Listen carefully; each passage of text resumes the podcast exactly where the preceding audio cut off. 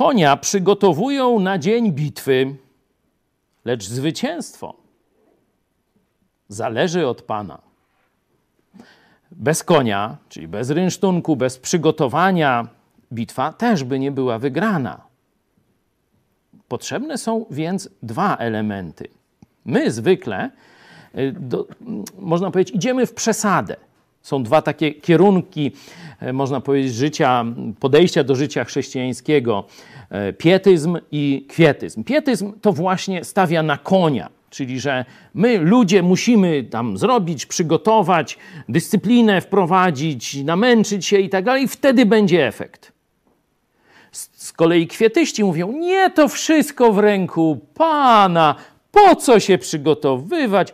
Po co myśleć? Po co się ćwiczyć czy szykować? No, to Bóg da zwycięstwo. Nie.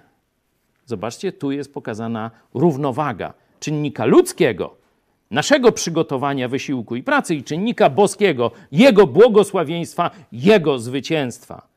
Konia przygotowują na dzień bitwy. I to jest nasza robota. Ale dalej musimy całkowicie zaufać Bogu. Lecz jeśli chodzi o efekt, o zwycięstwo, zrobić swoje, ale jednocześnie, jeśli chodzi o efekt, całkowicie polegać na Bogu. Lecz zwycięstwo zależy od Pana. Chociażbyśmy się nie wiem jak przygotowali, wszystkie ludzkie możliwe aspekty zrobili na 5 z plusem albo na 6, to i tak możemy przegrać. Bo zwycięstwo zależy od Boga.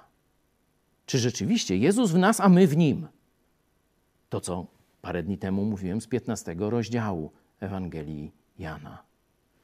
My musimy zrobić wszystko, co po naszej stronie, ale bez całkowitego zaufania Bogu, bez całkowitego oddania Jezusowi Chrystusowi, nie odniesiemy zwycięstwa.